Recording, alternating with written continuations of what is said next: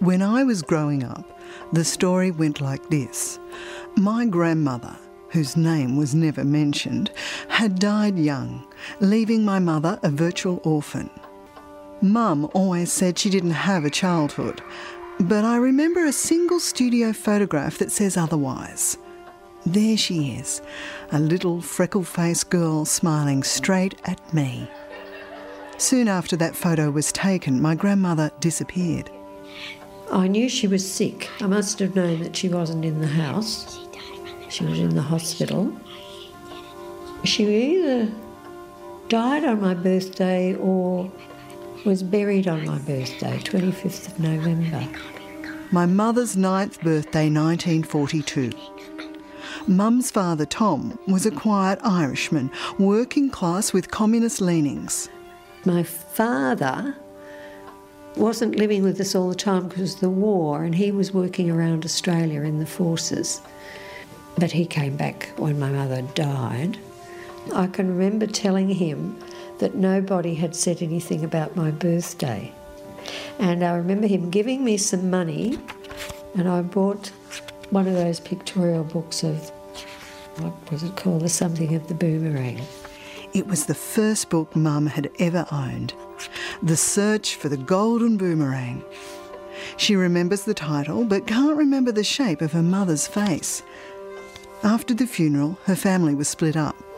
My brother John was uh, fostered out to friends of the family, and also my step siblings, two sisters and a brother.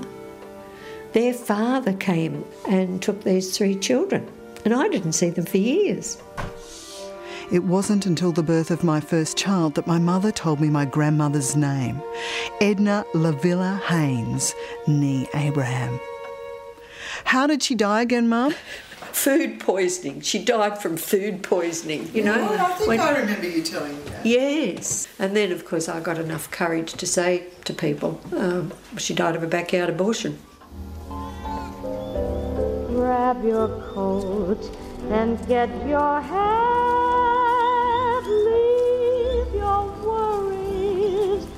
On the doorstep. Just direct your feet to the sunny side of the street. Hello. Hello, how can I help you? I'd like to find out where my grandmother was buried. Yes, yes, if you've got the name. Edna Lavilla Haynes. Methodist 1, Yeah. grave 543. Right. These are gravel roads down the old areas and it's on the right hand side there. Thank. Now, did you want some names either side to help you find Ye- it in yes. case there's not a headstone? Yeah, yeah, because I have a feeling it might not be much there. That should help you. Okay. Good luck. Thank you.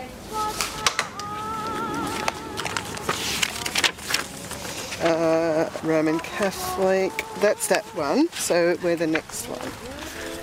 The Search for Edna Lavilla is produced by Sharon Davis and myself, Eurydice Aroni. Oh, where's the numbers? They're often etched in the bottom of the gravestone.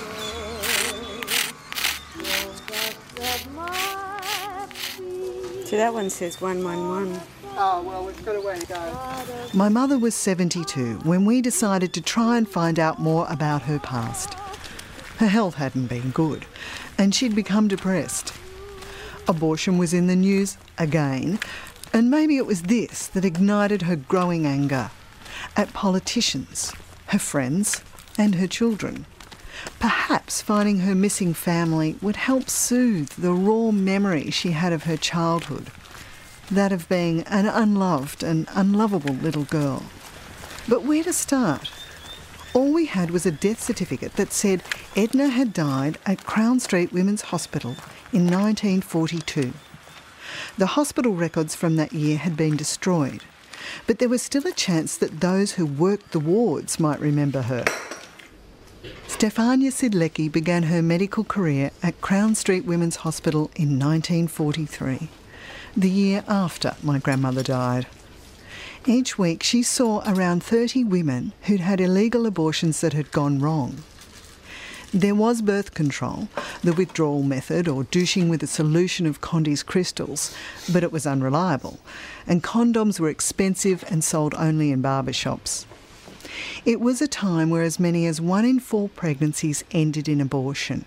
That's not one in four women, but one in four pregnancies terminated. All those old ladies who've never said a word. There was a network, a sort of underground network. Uh, I remember one woman was uh, in her 40s. She'd married an elderly widow and uh, she got pregnant. She went to some pharmacy, told them what she wanted. They took her out the back door into a car and she went off to some place. She had no idea where she went. The man who did the abortion had a mask on. He didn't talk to her. He did the operation and then she came home the same day. Most abortions didn't result in death or complications, but if you did get into trouble, you'd present yourself at the hospital. There, the doctors were instructed to save the pregnancy. If you weren't showing definite signs of miscarriage, you'd be sent home and told to come back later when there was more bleeding, more trouble. A lot of women would have bleeding, quite heavy bleeding for several weeks and never come to hospital. Some of them even died at home if they bled very quickly, very suddenly. But the ones who did come to hospital, we would ask them, had they done anything, and almost invariably they'd say no. Now, there were abortionists around, private abortionists, who charged quite large fees, and they put women into a private hospital and would probably do a fairly good operation. But they were very expensive. And so, what a lot of others did they would put a catheter up into the uterus, or they would inject something like Condy's crystals or something like that up into the uterus, and that would disturb the pregnancy. Then they'd be sent home, they'd have the abortion at home, and they'd be told if anything goes wrong, don't contact me, go straight to hospital. Death from abortion represented over a quarter of maternal deaths in 1931. And the figures stayed much the same until the introduction of antibiotics in the mid 40s. Edna's death certificate said she died of septicemia, but that alone didn't kill my grandmother. It was also her poverty. The ones that died mostly were people who had tried to abort themselves. Uh, do you know what her financial circumstances were like? Very poor. Well, she'd have probably gone to a midwife or some local woman who did abortions. She might have had a torn uterus, she might have had an injection. She died of septicemia, yes. Septicemia means a generalised infection in the bloodstream, and they often get abscesses in various parts of their body where the organism settles down. So they get a pneumonia, they may get bone damage, you know, they get liver damage, and uh, they die not a very pleasant sort of death.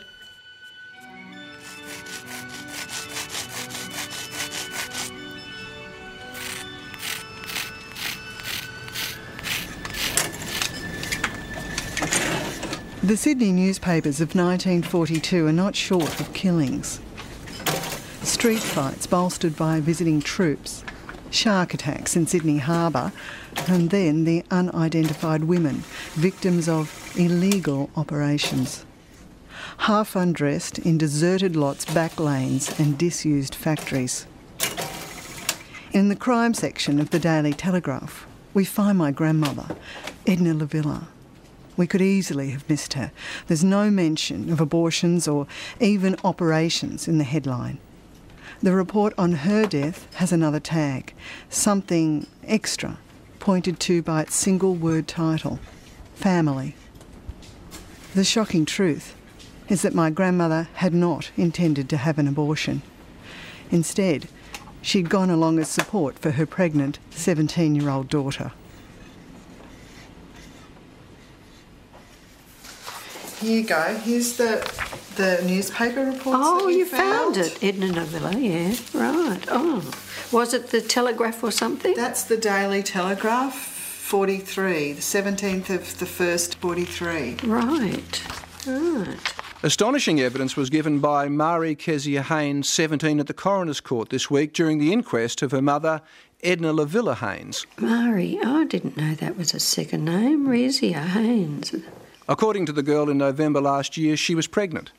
She said that a man named Douglas Alfred Medhurst of Doncaster Avenue, Kensington, was responsible. Oh, She had been keeping company with she him. had been keeping company with him. and he had made arrangements to take her to the house of Monica Mary Swanton in Doncaster Avenue. He had agreed to pay for the operation. Good God. When they went to Swanton's house, she and Medhurst were accompanied by no other person than the girl's mother, oh. herself pregnant. Oh. Didn't know any of this, of course. Mrs. Swanton, the girl said, suggested that her mother should be operated on also. The cost was to be £45 paid by Medhurst for both operations. The mother died, and both she and her daughter suffered from septicemia after the operations.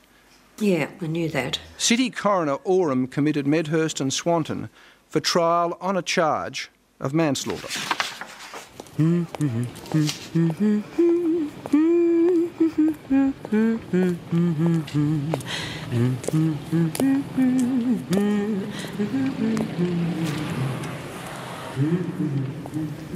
was small, short, um, dumpier than I am, you know, better covered. She had uh, short, dark, to some degree wavy hair, but I don't remember her features. Don't remember what she actually looked like. Don't know what colour her eyes were. Um, that's about it. I don't think I ever mourned her. Um, and I don't know how much anger that was because some of my earliest memories are sitting on the wine bar step of pubs, you know, in Redfern and. I, I can hear phrases of, you go home and I'll come soon, in the wine bar. I can remember that, you know, mantra. And I'd you know, still be sitting there on, on the step, poor little waif that I was. I must have had some guts, even then. Just to sit there and say, come home, mum. If you can't say anything nice, don't say anything at all. But then I can remember also there was one photograph I had of myself as a little girl. And it was a studio photograph, and I'm sitting on a little table with a little dress on, and shoes and socks. Someone that day really set out to do a nice thing of taking, having a photograph of me. It's the only, only one I've got of me as a child. But I've got no photograph at all of my mother. Now, you make sure you share this around, because that's what people do share things. The three of us used to sleep in a double bed, and I always had to sleep in the middle. And I used to hate sleeping in the middle of the bed with these two older girls.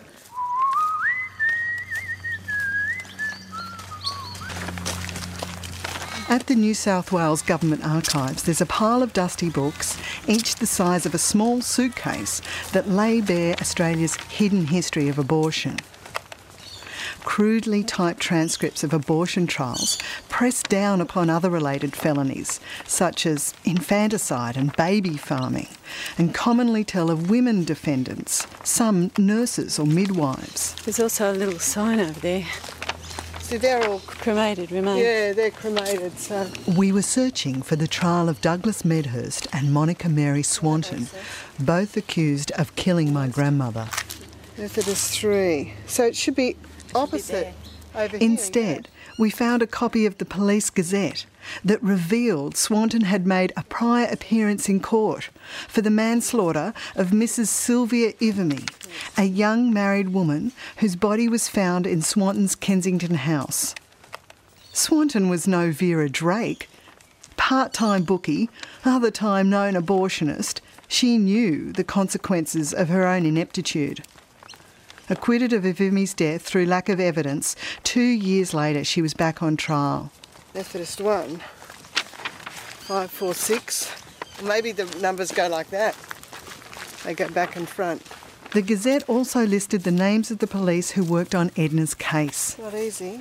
Maybe one of them visited Edna in the hospital. She might have talked. We'd have her words. Someone must have testified for there to have been a trial. But all 10 police who worked on the case were dead, including Special Constable Ethel Burton, a police widow remembered fondly by her young protege, Nancy Martin. There, there's Babe Burton. Mm-hmm. That's another one of me, woman charged with murder. And, it was 1941 when Nancy Martin was recruited as one of a handful of women to the New South Wales Police. Yeah. Mm. Her job was to work on cases involving females rape, child abuse, searching for those suspected of spreading venereal diseases, prostitution, and abortion. Which one's you, Nancy? Here, well, here somewhere. So you were the first true police women. We the, Miss Armfield was the first one in charge. Special Constable Martin would regularly accompany male detectives to Crown Street Women's Hospital, where they'd take statements from women who were dying as a result of a botched abortion. There was one case that Nancy couldn't forget. This one was in this little room on her own. I don't remember names or anything. I just remember her. Oh, I don't know why she stands out of my memory. What did she look like? Oh. She wasn't a blonde. What did she say, Nancy? Such a little room. And she was in a bed opposite the door, and there were chairs at each side of the bed. The detective sat on that side, and I sat on this side. And he was questioning her. Who did she go to, and all that sort of thing.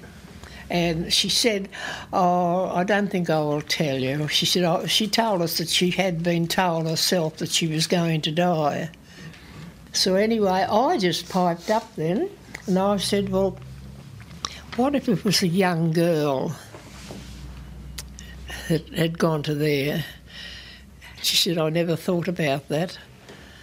And she told us the name of the woman.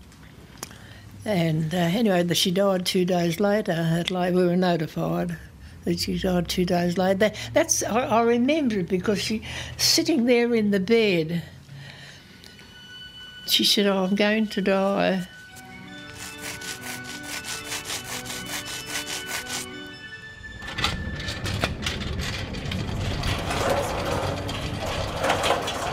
We'd had no luck with Nancy, and the transcript of the trial was missing.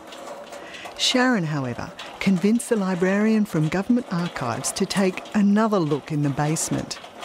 Beyond the shelves of neatly filed reports, she found a forgotten box from 1943. In it was what we'd been looking for statements of the coronial inquiry, transcripts of interviews taken under oath. The names we knew now told their own stories. Douglas Medhurst, toolmaker and co accused who paid for both abortions. My grandfather Tom, who identified Edna's body. Police and doctors involved in the case, and the principal witness in the trial, Edna's daughter, my 17 year old Aunt Mari. My name is Mari Kezia Haynes. I'm a factory hand by occupation. The deceased was my mother. I know a young man by the name of Douglas Medhurst and was keeping company with him until about May 1942. About May 1942, I found that I was in trouble. I spoke to Doug Medhurst. I told him I was pregnant he said that he wanted me to get fixed up. I said no. Mari and Doug broke up. A couple of months later, they meet at a friend's place. Doug asks her to go see his doctor to have the timing confirmed to see whether it could be his. They never make it to the doctor. Instead, he takes her to Doncaster Avenue. Introduced as a nurse, Monica Swanton examines Mari, who again says she's planning to go through with the pregnancy. But after they leave, Doug offers to pay Mari £18 on top of the abortion cost. Tempted by the money, her resolve fades. I will ask Mum, she says. I went out there with Mum. As soon as Mum walked in the door, Mrs. Swanton said to Mum, You're in the same way, aren't you? Yes. Are you going to have it? How many kids do you already have? Oh, this will be number six. You have enough kiddies. I wouldn't be having this if I had the money. Why don't you let Doug pay for you too? I can't let him pay for me. Look, just stop here because Doug's ringing up at four. A telephone rang at 4 pm. Mrs. Swanton answered it. Then she came back from the telephone into me and my mother, and she said it will be all right for the two of you to be fixed up. We left after that. Doug came to my home at 11am on the following day. Mum and I went to Mrs. Swanton's place. Mrs. Swanton took Mum into her bedroom, and I waited in the lounge room. Some time later, I was asked to go into the bedroom too. I went into the same room as Mum. Mrs. Swanton told me to lay on the bed. Mrs. Swanton used a thin rubber tube on me. She put it inside me. Mrs. Swanton changed the tube a few times a day as far as I was concerned. She did the same with Mum. My mother and I later got undressed and went to bed. We stayed in bed at this place from the Saturday till the Thursday. The tube was changed a few times each day. The baby came away from Mum on either the Monday or the Tuesday night. The baby came away from me on the Wednesday night. After the baby came away from my mother, my mother was in a terrible condition, suffering pain. Mrs. Swanton said that my mother would stop there until I was all right until the Friday night. On the Thursday night, a knock came to the door, and Mrs. Swanton came to our door and said to us, Don't make a noise, there's a couple of policemen outside. I heard Mrs. Swanton say, There are no women here. You can't go through the place without a warrant. Mrs. Swanton then came into our room and told us that we had better get up as the police were coming back to search the place. Mum and I both got up and went home. My mother did not get any better. On Friday morning, we got a doctor and my mother was sent to hospital. I was taken to hospital too on the Sunday. Promise me you'll look after your sister. Edna died of septicemia in Crown Street Hospital two days after leaving Swanton's house, eight days after the abortion. Mari survived, just.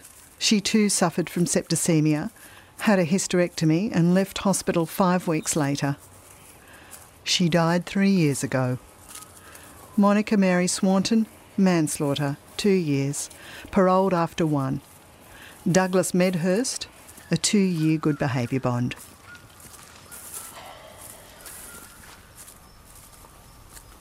Well, I feel tremendously sad about the particular circumstances of that abortion. The word itself, you know, explains it all. It was a bloody abortion of a person's life, you know. And, you know, as a feminist, it makes me very, very angry and regretful that, you know, women are still carrying bloody shame and guilt around the consequences of deciding to have an abortion. That's 335, that one. We'd never expected a happy story, but now we dug up my grandmother and left her out in the cold. The gruesome details of Edna's death did not tell us anything about her life, who she'd been. There was no dying deposition, no last words. We resolved to keep looking for Edna, but this time we had to find her alive, for Mum's sake. Does that mean that it goes so up? the divider, so that'll probably come.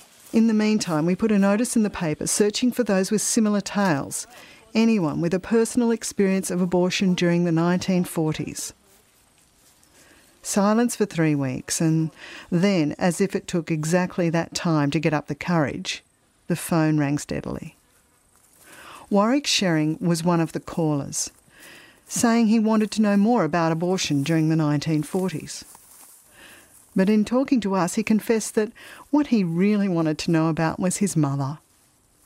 Lillian Shering died suddenly in 1942 in a small country town in New South Wales. She came from a respected business family, and the story went that she had died lifting a lawnmower over the back fence. But Warwick had a different memory of that day. I was five years old at the time.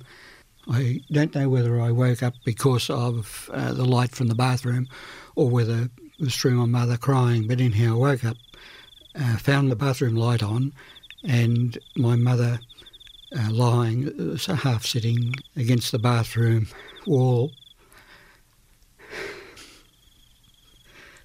My mother wouldn't wouldn't speak to me. I, th- I thought I'd done something something wrong. Anyhow, I sat down in the hallway, which looked out and onto the bathroom, and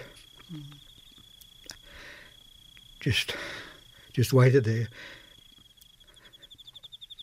In the morning, the boy's uncle came to visit. Finding it all quiet, he looked through the window. Warwick says his mummy has been in the bathroom all night and he can't open the door. His uncle climbed in through a window and found Warwick and his one year old brother lying beside his mother's dead body. Because his father is away fighting the war, Warwick and his brother are separated, shuffled around relatives till their father's return. The trauma of his mother's death holds him tight, and it seems as if he's the only one who remembers her. My father remarried after the war, and uh, my mother as far as um, my life concerned, didn't exist. Um, her death and her life weren't discussed. In fact, she didn't even have a proper gravestone at the time. On Lillian Shering's death certificate, there's no mention of her pregnancy, or that her attempted abortion almost certainly killed her. It was only when Warwick began to do family research in the 1980s that he found out the facts. And these came not from family, who certainly had known, but from the coroner's report. The electric light was on, and on the floor were two basins, one with a clear fluid like water, the other empty. A Higginson syringe was on the floor. The post mortem also says she was three months pregnant and that she died of an air embolism, which could have been caused by the use of the syringe. I don't condemn her at all because that was a choice she had to make at the time. I'm just disappointed in society forcing that on her and eventually causing her death. Warwick's story echoed my mother's. And like him, I wasn't going to let a botched abortion and a family's silence erase Edna from my mother's memory, my children's history. With the court papers, we had names of those who might give us leads. The doctor who cared for her in the hospital, dead. The abortionist, dead. Mari's boyfriend who paid for the abortions, dead. Back to Mum to pick her memory for those who might lead us back to Edna. But when she'd been fostered, she'd lost contact with her family. There were no addresses or even surnames for sisters who she'd last seen 40 years ago. We needed to return to the archives. But this time, births, deaths, and marriages. Electoral rolls. You want to hear Oh, the good news? Yeah. Your other sister's alive. Really? And uh, oh, fantastic! She's very um, anxious to talk to you. Oh. It sounds like she remembers quite a lot. Oh, it doesn't yes. sound well, like she, would have been, what, 15? She also remembers that um, when she was younger, before you were born, Mm. they were put into Burnside. Yeah, yeah. And when your father Mm. came on the scene, they got the children back. Right. Which means that there'll be a file on you somewhere. Probably, yeah. Probably. Yeah. And maybe about your mother. Yes, yes. Ah. At this stage, we were all thinking that maybe this hadn't been such a good idea. But we had struck a positive note with the discovery of Mum's sister. We also tracked down Edna's only living sibling. They'd been a close family, he said, and although times were tough, he described Edna as always smiling. She loved to whistle and sing, and he recalled her favourite songs.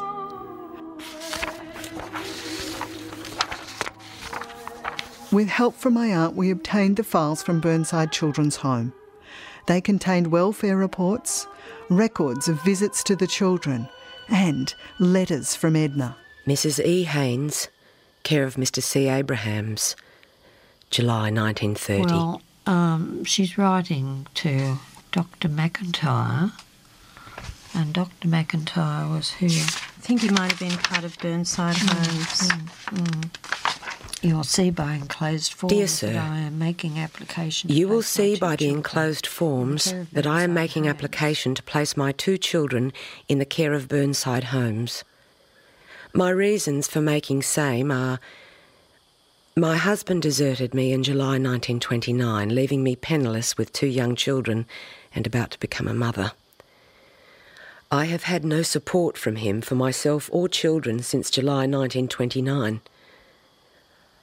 I have no one that could take my children and have to depend on relations to do for me, and they cannot afford it as they have their own homes and families to keep. I am feeling the effects of bad times with short working times. I'm trusting you will take my case. Trusting you will take my case into consideration, I am yours truly, yours. Mrs. E. Haynes. Right. The bad times are, of course, the stirrings of Australia's depression. By the end of that year, one in four families would have an unemployed breadwinner. The dole was in the form of ration cards, and you had to be a man to get it. Edna, like all women, was expected to rely on her family, and so she moved to Sydney, a city described as swarming with beggars in 1931. In 1932, she again applied to Burnside Children's Home, this time asking them to admit her two and a half year old son. I am in bad health. I am suffering from a nervous breakdown and have been in the hospital for a fortnight. The doctor advised me to keep as quiet as possible, and I said I would be better without the responsibility of my boy. I am living with my mother, and she does not have good health and has three young children of her own to look after. I am yours truly, Mrs. Edna. Haynes. She's now 24 and meets my grandfather, Thomas Rowe. Almost straight away, she falls pregnant again. This time with my mother. Four years go by, they move several times, unable to pay the rent. The situation between her and Rowe has deteriorated, and she applies to have my mother put into care. A Burnside social worker comes to assess her application. As the social worker is leaving, Edna pulls him aside. I can't continue with him any longer. He threatened me again this morning. I must get away from Rowe. I had to call for the police this morning. My mother joins the other children at Burnside, but a few months later, Edna and Thomas have reconciled. They ask Burnside to return the children. But behind the scenes, Edna's brother is urging Burnside not to let them go. The couple are unmarried, he says in a letter. They are not fit and proper persons. Scared and desperate, Edna abducts the four children. My mother said to the girls, When I tell you to run, you run outside the gate and then there'll be a car, and just get into the car and we're going. So I don't remember it at all. At all. So, how brave.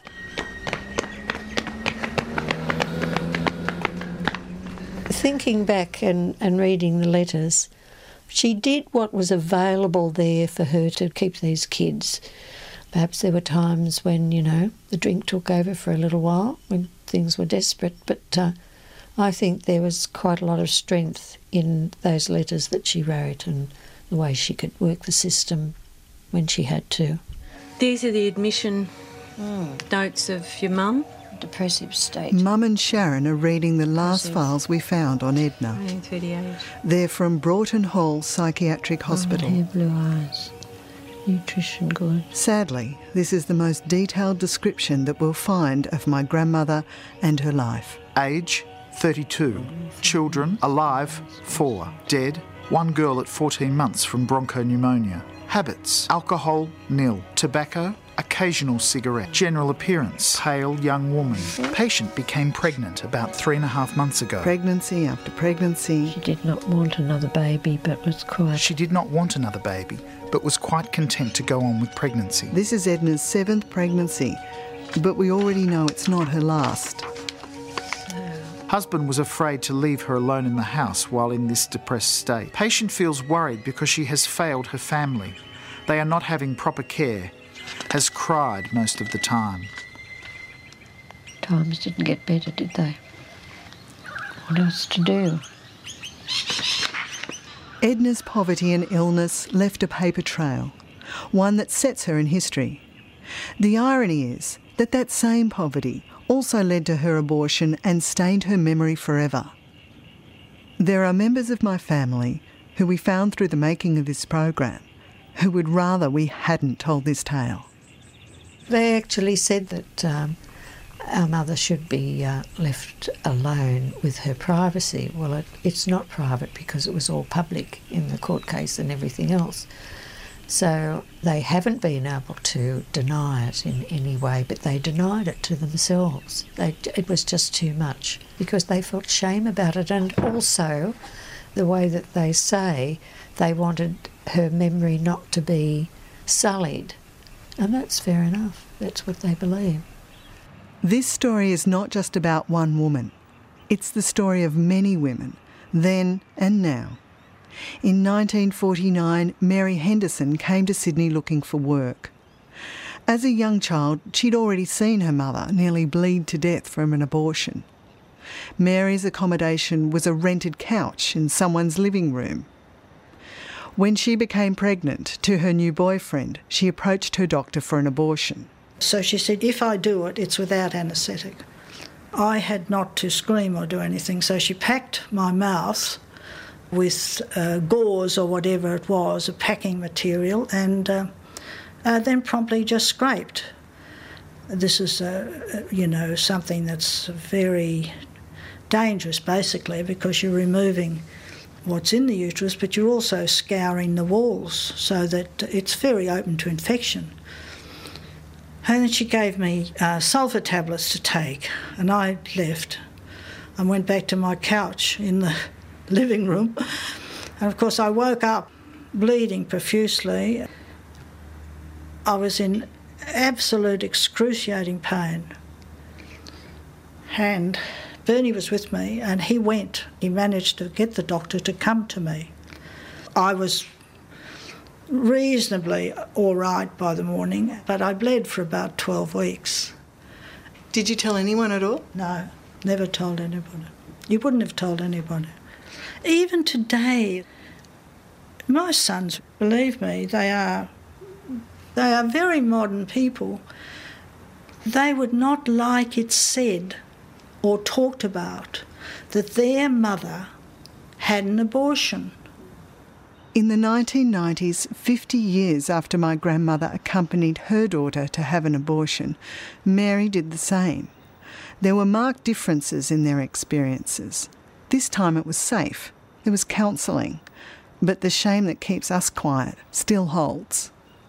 I went with her to the preterm, and much to the surprise of the people, they asked my daughter who was with me when they saw an older person, and she said her mother, and she, they said oh, they could not recall.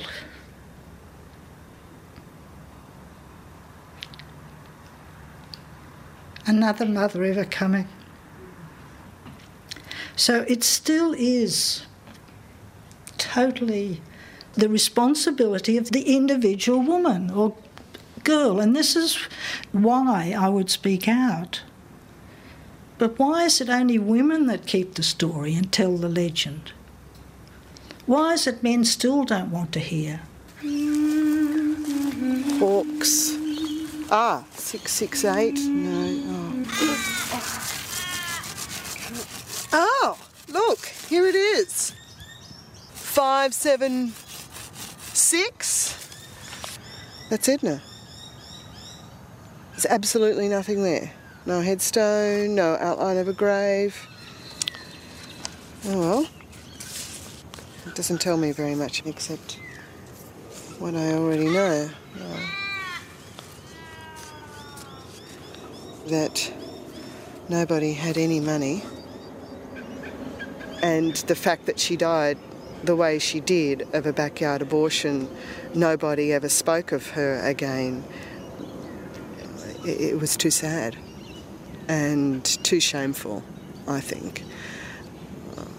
I mean, you almost feel like reaching down to her in some way. I suppose we could uh, put something on the grave. I haven't bought any flowers.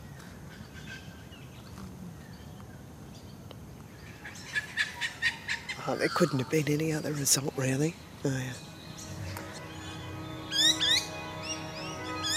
It's been difficult and difficult for you too, I know. But it's.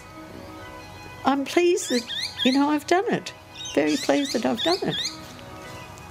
It's a picture and a knowing of the reality of a woman's life and being able to put a smile on my face now when I think of what and how she did live her life in spite of it all. And, you know, I, I know more of her. I feel as though I know something of her now. Yeah.